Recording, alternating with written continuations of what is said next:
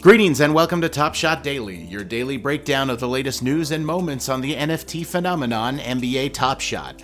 The date is Sunday, March 28th, 2021, and happy 77th birthday to the master of the underhand free throw, 12 time All Star, Rookie of the Year, NBA champion, and Finals MVP, legend from the Golden State Warriors, Rick Barry. At the time of this recording, the total sales volume for the last 24 hours is 3,574,891 United States dollars. The market went down 35.3%. On Saturday, there were 10,034 buyers, down 4,000, and there were 25,650 transactions. That's around 11,000 less. Here's the latest Top Shot news.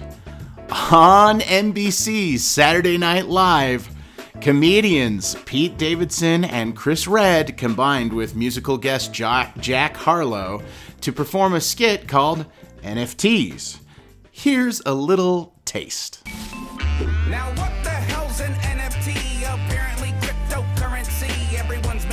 so much money. Can you please explain what's an NFT? I said, what the hell's an NFT? It's like real life monopoly. Everyone is doing it like Gronkowski. Can you please help me make an NFT?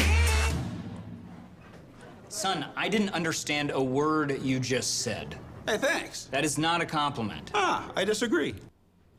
okay, so there's Pete Davidson uh, trying to explain a little bit about NFTs to an SNL audience. Now, we wondered just even a week ago on this podcast if the whale that was buying up giant moments on NBA Top Shot with the username Pete underscore D was Pete Davidson.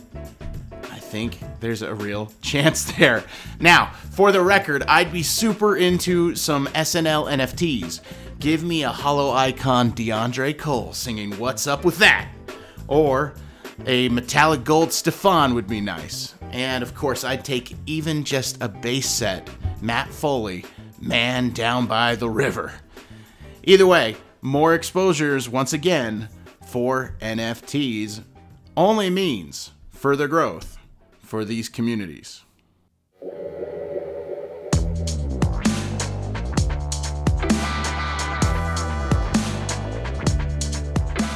The top sales on the NBA Top Shot Marketplace for yesterday, coming in third, Dirk Nowitzki.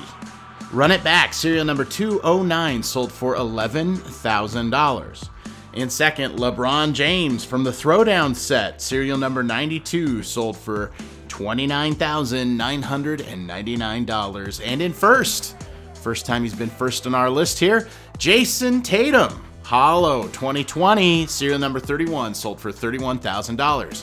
That's it for today's episode of Top Shot Daily. My name is Keith, and until tomorrow, I'll see you in the marketplace.